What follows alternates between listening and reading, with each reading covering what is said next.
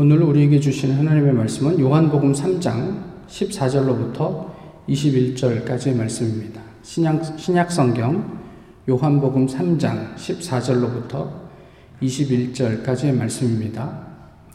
이제 하나님의 말씀을 봉독하겠습니다. 모세가 광야에서 뱀을 든 것 같이 인자도 들려야 하리니 이는 그를 믿는 자마다 영생을 얻게 하려 하심이니라. 하나님이 세상을 이처럼 사랑하사 독생자를 주셨으니 이는 그를 믿는 자마다 멸망하지 않고 영생을 얻게 하려 하심이라. 하나님이 그 아들을 세상에 보내신 것은 세상을 심판하려 하심이 아니요 그로 말미암아 세상이 구원을 받게 하려 하심이라. 그를 믿는 자는 심판을 받지 아니하는 것이요 믿지 아니하는 자는 하나님의 독생자의 이름을 믿지 아니하므로 벌써 심판을 받은 것이니라. 그 정죄는 이것이니 곧 빛이 세상에 왔으되 사람들이 자기 행위가 악함으로 빛보다 어둠을 더 사랑한 것이니라. 악을 행하는 자마다 빛을 미워하여 빛으로 오지 아니하나니 이는 그 행위가 드러날까 함이요 진리를 따르는 자는 빛으로 오나니 이는 그 행위가 하나님 안에서 행한 것임을 나타내려 함이라 하시니라. 아멘.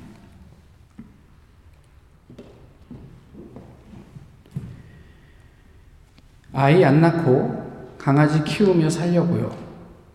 결혼 2년차 직장인 A씨는 자녀 계획이 있냐라는 질문에 이같이 답했다.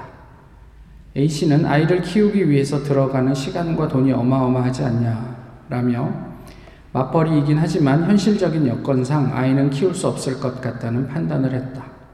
양육비도 문제지만 아이가 태어나면 몇 년은 옆에 붙어 보살펴줘야 할 텐데 남편과 저 둘 중 아무도 일을 쉬거나 그만두고 싶어 하지는 않는다.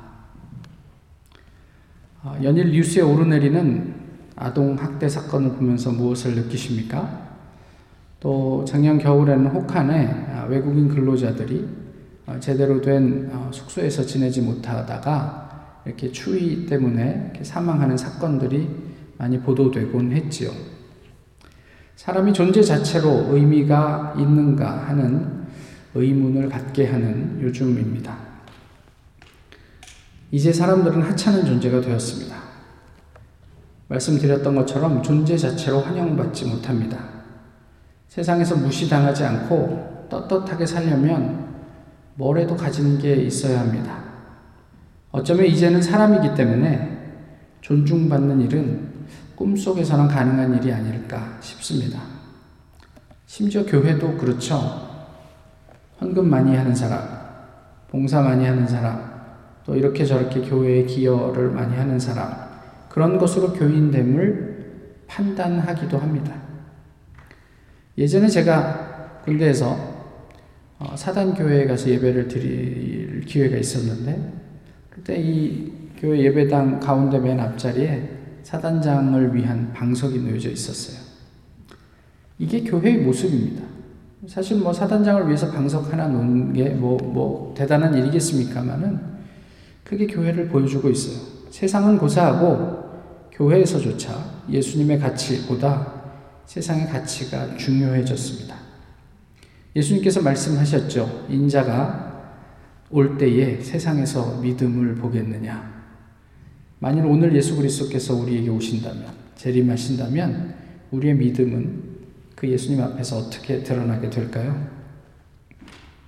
오늘 읽었던 본문은 3장 처음부터 이어지는 내용입니다. 3장 처음에 누가 나오죠? 니고데모가 나옵니다. 그러니까 예수님께서 니고데모와 나누는 대화 중의 일부이죠. 근데 3장 처음 구절을 어떻게 시작하냐면 그런데 이렇게 시작을 합니다. 그래서 그런 데는 아시지만 이게 이제 접속 부사잖아요.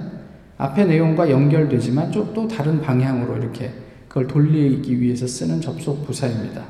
그러니까 우리가 3장을 이해하기 위해서는 2장도 같이 좀 이렇게 흐름 속에서 보셔야 한다는 이야기입니다. 2장 초반부에 가나 혼인잔치의 이야기가 나옵니다. 그래서 물로 포도주를 만드는 예수님의 역사가 나오죠. 그리고 지난주에 저희가 살폈던 성전을 청결케 하시고 그래서 그 안에서 사람들과 논쟁하는 내용이 나오고요. 그 마지막 부분에 읽지는 않았습니다만 23절에서 25절에 이런 내용이 나와요. 많은 사람들이 그로 인해서 예수님을 믿었다. 그러나 예수님은 그 사람들을 의지하지는 않으셨다. 이렇게 얘기를 해요. 그러니까 저희 제가 작년에 그 저희 노회에다가 보고한 교회 현황하고 올해 보고한 교회 현황 이렇게 보니까 교인들이 많이 없어졌어요. 어디로 사라진 게 아니라 이제 졸업하고 가시고 취직하고 가시고 그랬던 거죠. 그러면 제 마음이 어떨까요? 어, 저는 늘 평안합니다. 이건 뻥이에요. 예, 이제 어, 떻게 될까? 이제 교회는 이 코로나 사태가 마무리되면 사람들이 오기는 할까? 한국에서는 또 너무 욕 먹으니까 교회 다니던 사람들도 잘 안 오려고 그러고 한인교회 안 가려고 그러고 그냥 미국 교회 출석하면서 그냥 그렇게 이 시간들, 잠시 있다 가는 유학의 시간들을 보내려고 하는 사람들이 점점 늘어나고, 사람에 의지하죠, 저도. 근데 예수님께서는 그렇게 많은 사람들이 자기를 믿고 몰려들어도 사람들을 의지하지 않았다. 2장 마지막 부분에 그런 이야기가 나옵니다. 또 어떤 사람에게서도 예수님은 추천을 받을 필요가 없었다. 왜냐? 사람들을 알고 사람들의 그 중심을 아시기 때문이다. 이 사람들이 어, 나의 어떤 어, 늘 변치 않는 뒷배가 된다. 이렇게는 믿지 않으셨다. 이런 이야기이기도 해요. 그런데 니고데모라는 사람이 있었다. 이게 3장의 시작이에요. 어떻게 들리세요? 사람을 다 아시는데 우리의 중심을 깨뜨려 보시는데 그런데 니고데모가 있었다. 니고데모는 누구입니까? 사내들인 공회원이에요. 예, 뭐 유대인의 지도자라고 하지만 그 성경에 보시면 그, 그 각주의 사내들인 공회원 뭐 이렇게 되어 있습니다. 그러면 사내들인 공회원이면 어때야 됩니까? 재수가 좀 없어야 됩니다. 그런데 니고데모는 재수가 그렇게 없지는 않았다. 내지는 니고데모는 어, 그래도 좀 호감이 가는 사람이었다. 이런 분위기가 느껴지세요? 니고데모는 뭐가 좀 달랐을까요? 다른 사내들인 공회원 아니면 뭐 유대교 지도자들과 비교해서 뭐가 달랐을까요? 먼저는요. 어, 요즘으로 치면 미국으로 치면 뭐 한 상원 의원쯤 되겠죠. 한국의 국회의원쯤 될 거란 말이에요. 그런데 그 그런 어떤 높은 고위직에 있는 공무원 신분으로 볼품이 없는 시골 청년에게 주목했다 이런 의미예요. 어 뭐 어그 어, 청년을 이렇게 고려했다? 뭐 이런 뜻이 될까요? 예수님은 당시에 사실 이, 이 지체 높으신 관리가 이게 주목해야 할 만한 그런 가치도 없는 촌뜨기 청년이었어요. 그런데 무엇 때문에 이 니고데모는 그, 그 나사렛 출신, 누구도 주목하지 않는 그 시골 출신 이, 이 예수를 에게 집중을 했을까? 어, 사회적으로 잘 나가던 니고데모의 눈에 예수가 들어왔다. 이게 어떤 의미라고 생각을 하십니까? 이것이 아마 니고데모의 평상시 어떤 삶이나 생각들을 좀 어, 이렇게 보여주는 한 대목이 아닐까 싶어요. 또 하나 니고데모는 그래서 그 청년을 봤는데요. 적어도 그 청년이 선지자 정도는 되지 않을까라고 인지하고 인정했다. 오늘 본 그러니까 초반부에 3장 초반부에 그렇게 이야기를 하고 있습니다. 대부분의 다른 공회원들은 어떻게 했어요? 예수님하고 대결했습니다. 경쟁했습니다. 젖까있게 뭐라고 지금 우리의 권위에 도전을 해? 죽여버리자. 이런 모의를 하고 결국은 그를 십자가에 달아 죽였잖아요. 그런데 니고데모는 자신이 인지한 부분에 대해서 최소한 정직했던 사람이다. 성경은 그렇게 이야기를 하고 있어요. 그리고 마지막으로 이 니고데모는 예수님을 찾아왔다. 얘기하잖아요. 그런데 단서가 붙어요. 뭐 어떤 단서가 붙죠? 언제 찾아왔어요? 밤에 찾아왔다. 이 부분이 니고데모의 내적인 갈등을 잘 보여주는 대목이에요. 예수에게 주목했고 그가 하나님께서 보낸 사람이다 라는 것까지 인정하고 거기에 정직하게 반응하려고 했어요. 그런데 낮에 가자니 너무 부담스러워요. 보는 눈이 너무 많아요. 주변에 있는 그 공회원들이 그걸 보면은 아마 분명히 자기를 욕할 거예요. 넌 도대체 뭐 할 일이 없어서 저런 촌뜨기, 어, 볼품없는 청년을 만나고 돌아다니냐? 그리고 거기에 가서 뭐, 무릎도 꿇었다며 뭐 예를 들자면 이런 얘기가 현실적인 어떤 압박으로 다가왔을 거예요. 그리고 그는 밤에 상대적으로 볼 사람이 별로 없을 자기를 인식할 수 있는 사람이 많지 않을 그 시간을 택해서 예수님을 찾아갔죠. 말씀드렸지만 오늘 본문은 그 이후에 이어지는 니고데모와 예수님의 대화 내용입니다. 대화의 주제는 뭐죠? 대화의 주제는 거듭남입니다. 니고데모가 뭐 특별히 질문하지 않지만 예수님께서 사람이 거듭나지 않으면 이런 이야기로 시작을 해요. 니고데모가 한 얘기들 이제 기억나시죠? 내가 지금 어른인데 어떻게 다시 작아져서 엄마 뱃속에 들어갔다가 다시 나올 수 있겠습니까? 이게 지금 어, 그래도 많이 배웠다는 국회의원이 할 소리예요. 아, 이 사람이 무슨 철학적인 얘기를 하는가 보다. 그 얘기가 뭘까? 이런 생각을 해야죠.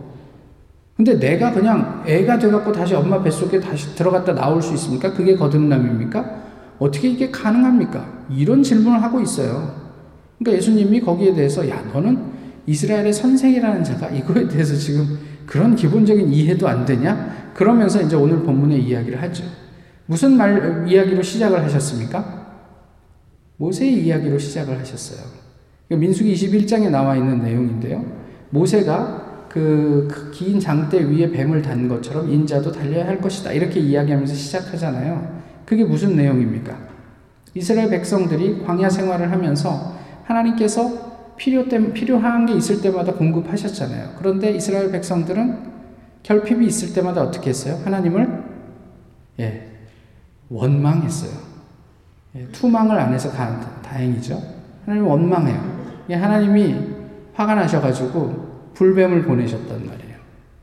그러니까 이제 뱀이 물리, 물, 물고 이제 온 전 진에서 이스라엘 백성도 물고 다니죠. 사람들이 죽고 고통 가운데 있게 되잖아요. 그러면 그렇게 고통스러울 때 사람들은 뭐 합니까? 아차합니다.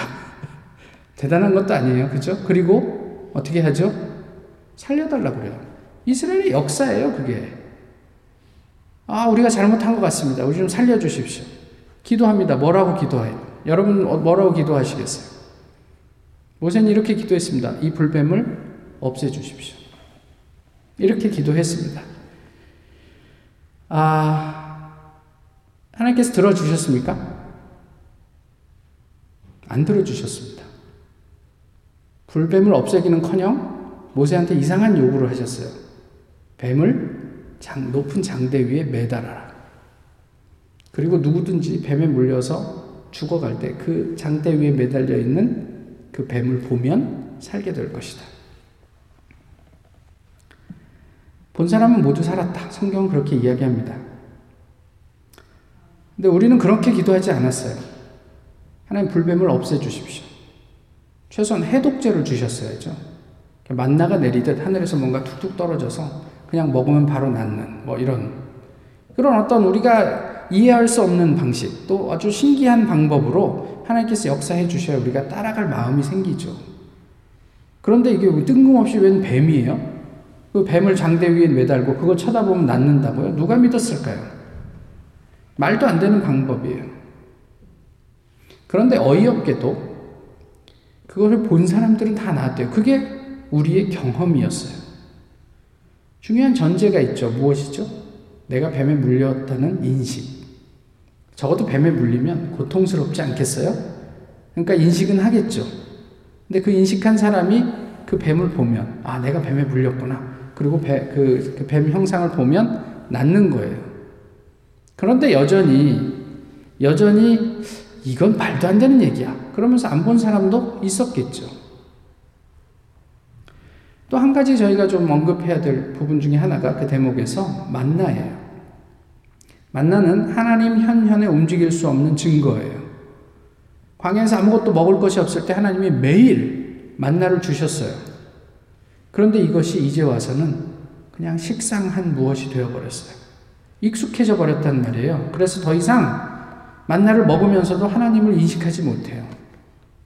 매일 아침마다 나가서 습관적으로 만나를 거둬오지만 그것이 더 이상 아 하나님께서 우리를 이 광야에서 척박한 상황 속에서도 끝까지 지켜내시는구나라는 그런 어떤 현현의 의미로 받아들이지를 못하는 거예요. 그러면서 우리는 이, 여기 이 음식에 질렸다. 차라리 애굽으로 가서 고기도 먹고 부추도 먹고 막 이렇게 살던 때가 더 좋았던 것 같다. 이런 말도 안 되는 얘기를 하는 거죠. 이게 우리예요. 그런 우리를 예수님이 어떻게 하셨다고? 잘 아셨다. 그래서 의지하지도 또 우리로부터 어떤 추천을 받을 필요도 없었다. 성경은 그렇게 이야기를 하고 있죠. 이러면서 거듭남에 대해서 말씀을 하시죠. 우리가 너무너무 잘 알고 사랑하는 하나님이 세상을 이처럼 사랑하사 독생자를 주셨으니 이는 그를 믿는 자마다 멸망치 않고 영생을 얻게 하려 하심이라. 눈 감고도 뭐 언제든지 찌르기만 해도 나올 수 있는 대표 구절 중에 하나 아닙니까? 어, 예전에 이게 제가 몇 분께 말씀드렸지만 신학교 성경 문제에 나왔어요. 모세가 광야에서 뱀을 든 것처럼 인자도 들려야 하리니 이게 어느 책 몇 장 몇 절에 나오냐. 어, 대부분이 한 90% 이상이 틀렸대요.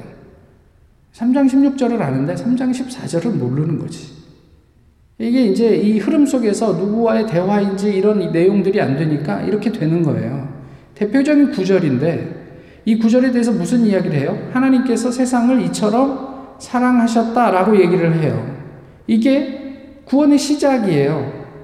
여기에는 하나 아니 사람들이 끼어들 어떤 틈도 없어요. 그냥 하나님께서 우리를 사랑하셨대요. 그냥 벌레 같은 존재에 대한 사랑인 거예요. 하나님께서 굳이 그렇게 주목하지 않아도 되는 그 사람들에 대한 사랑이었던 거예요. 그리고 나서 사람들의 반응을 이야기해요. 사람들이 해야 할 유일한 반응이 뭐죠? 성경이 이야기하는 믿음이에요. 이 믿음에 있어서 지난주에도 말씀드렸지만 참 우리가 뭘 했다고 내세우기가 민망합니다. 그냥 그저 뱀을 보기만 했을 뿐이에요. 아까도 말씀드렸지만 그게 믿어지면 이상한 거예요. 그러니까 아주 믿음이 좋거나, 그러니까 모세 같은 사람이거나 아니면 대부분의 사람들은 이게 말이 돼? 우리가 기도했는데 하나님께서 이딴 식으로 응답을 해줘? 그걸 보면 되겠어? 우리가 지금 이미 결과를 알고 있는 내용이니까 그렇다고 하지만 사실 그런 일들은 우리 일상 속에서 너무나 비일비재합니다. 내 이해와 이성과 부합하지 않는 하나님의 응답을 우리가 쉽게 믿을 수가 없어요. 사도행전에서도 그런 얘기 있잖아요. 베드로가 옥에 갇혔는데 교회는 그의 석방을 위해서 기도하더라. 하나님께서 그를 극적으로 탈출시키셔서 이 베드로가 그 모여서 기도하는 사람들 집에 가서 노크를 했는데 그 여종 하나 로데가 나와 갖고 열고 놀라서 문을 닫고 들어가서 사람들에게 베드로 선생이 문 앞에 서 있습니다. 그러니까 사람들이 뭐라고 반응했다고요? 네가 미쳤다. 귀신을 봤다. 이렇게 얘기를 했어요. 아니, 우리가 교회에서 그렇게 하나님께 기도했는데 하나님께서 그것을 그대로 응답해 주셔도 우리는 안 믿어요. 우리 머릿속에서는 이미 베드로는 이제 저기서 풀려나기 어려울 것 같다. 죽을지도 모르겠다. 왜 기도해요?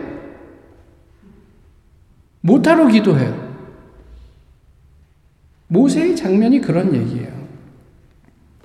하나님이 세상을 이처럼 사랑하사 독생자를 주셨다. 누구든지 믿으면 별것 아닌 거예요. 우리에게 요구된 게. 믿는 사람들이 별로 없었을 것 같아요. 속는 셈 치고 한번 보기나 봐보자. 나았을 거예요. 옆에서 낫네? 그리고 오, 나았을 거예요.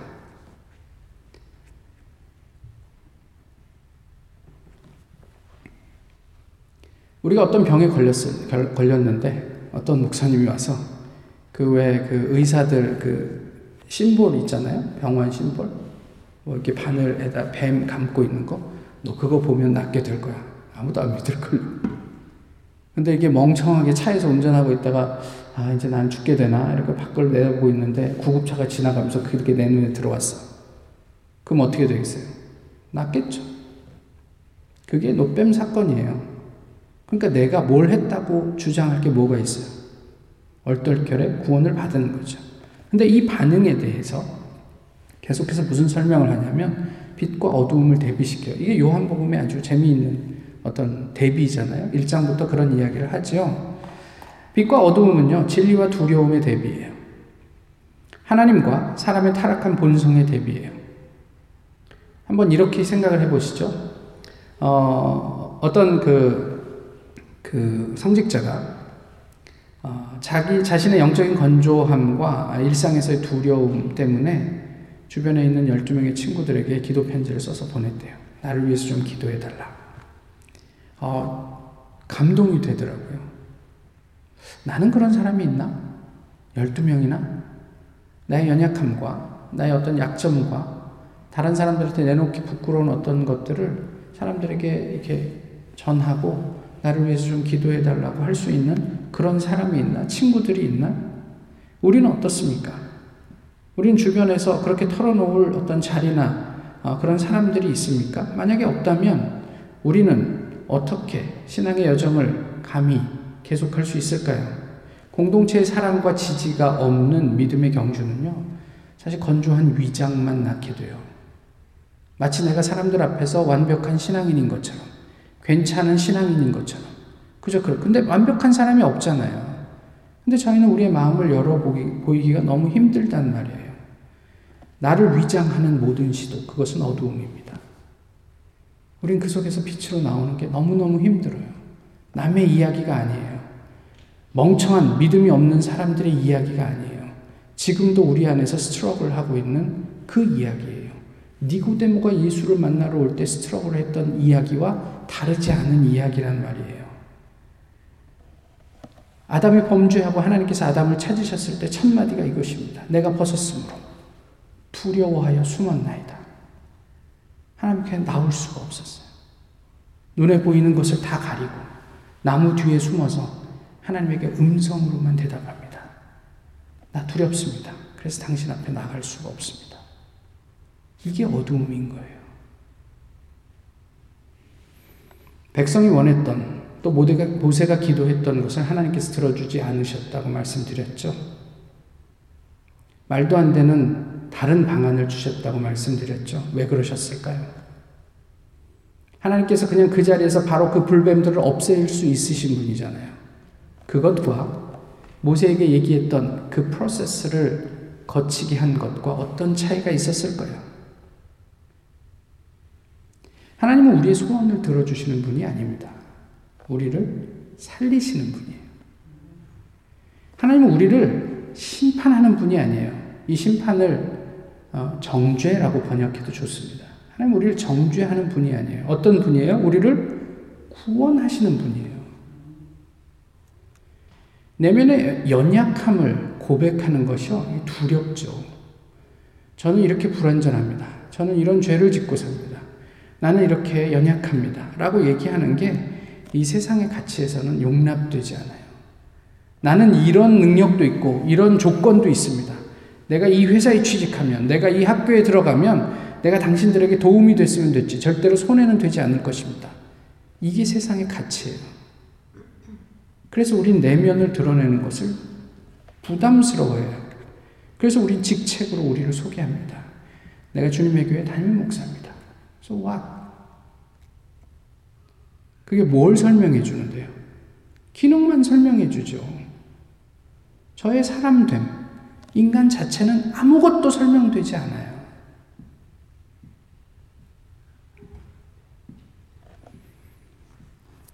학벌로, 인맥으로, 소유로 내가 이런 사람이라는 것을 사람들에게 드러내려고 하는지 모르겠습니다. 그 두려움, 어두움을 넘어설 수 있는 힘이 어디서 올까요? 오늘 본문에 하나님이 너희를 이처럼 사랑하사. 요한은 요한 일서에서도 얘기하죠. 사랑 안엔 두려움이 없습니다. 사랑이 두려움을 내어 쫓는다. 우리가 우리의 그 연약함을 무릅쓰고 빛 가운데로 나설 수 있는 유일한 근거는 하나님의 사랑입니다. 이것을 오늘 본문이 니고데모에게 또 우리에게 가르쳐 주고 있어요. 하나님의 사랑을 경험한 사람만이 빛으로 나올 수 있다. 어떻게 거듭날 수 있다고요? 믿음으로 거듭날 수 있다고요. 당연하죠. 잘 알고 있는 일입니다. 그런데 독생자 라는 부분에 있어서 이 독생자는 유일무이한 뜻이에요. 그러니까 그 유일무이한 예수 그리스도에게 굴복하는 것으로 또 그분에게 우리를 전적으로 의탁하고 내맡기는 것으로 우리는 그 구원의 그 빛의 어떤 그 반열에 참여할 수 있다. 이렇게 가르쳐 주고 있죠. 요즘 한국 사회에서 좀 문제가 되고 있는 게 로맨스 스캠입니다.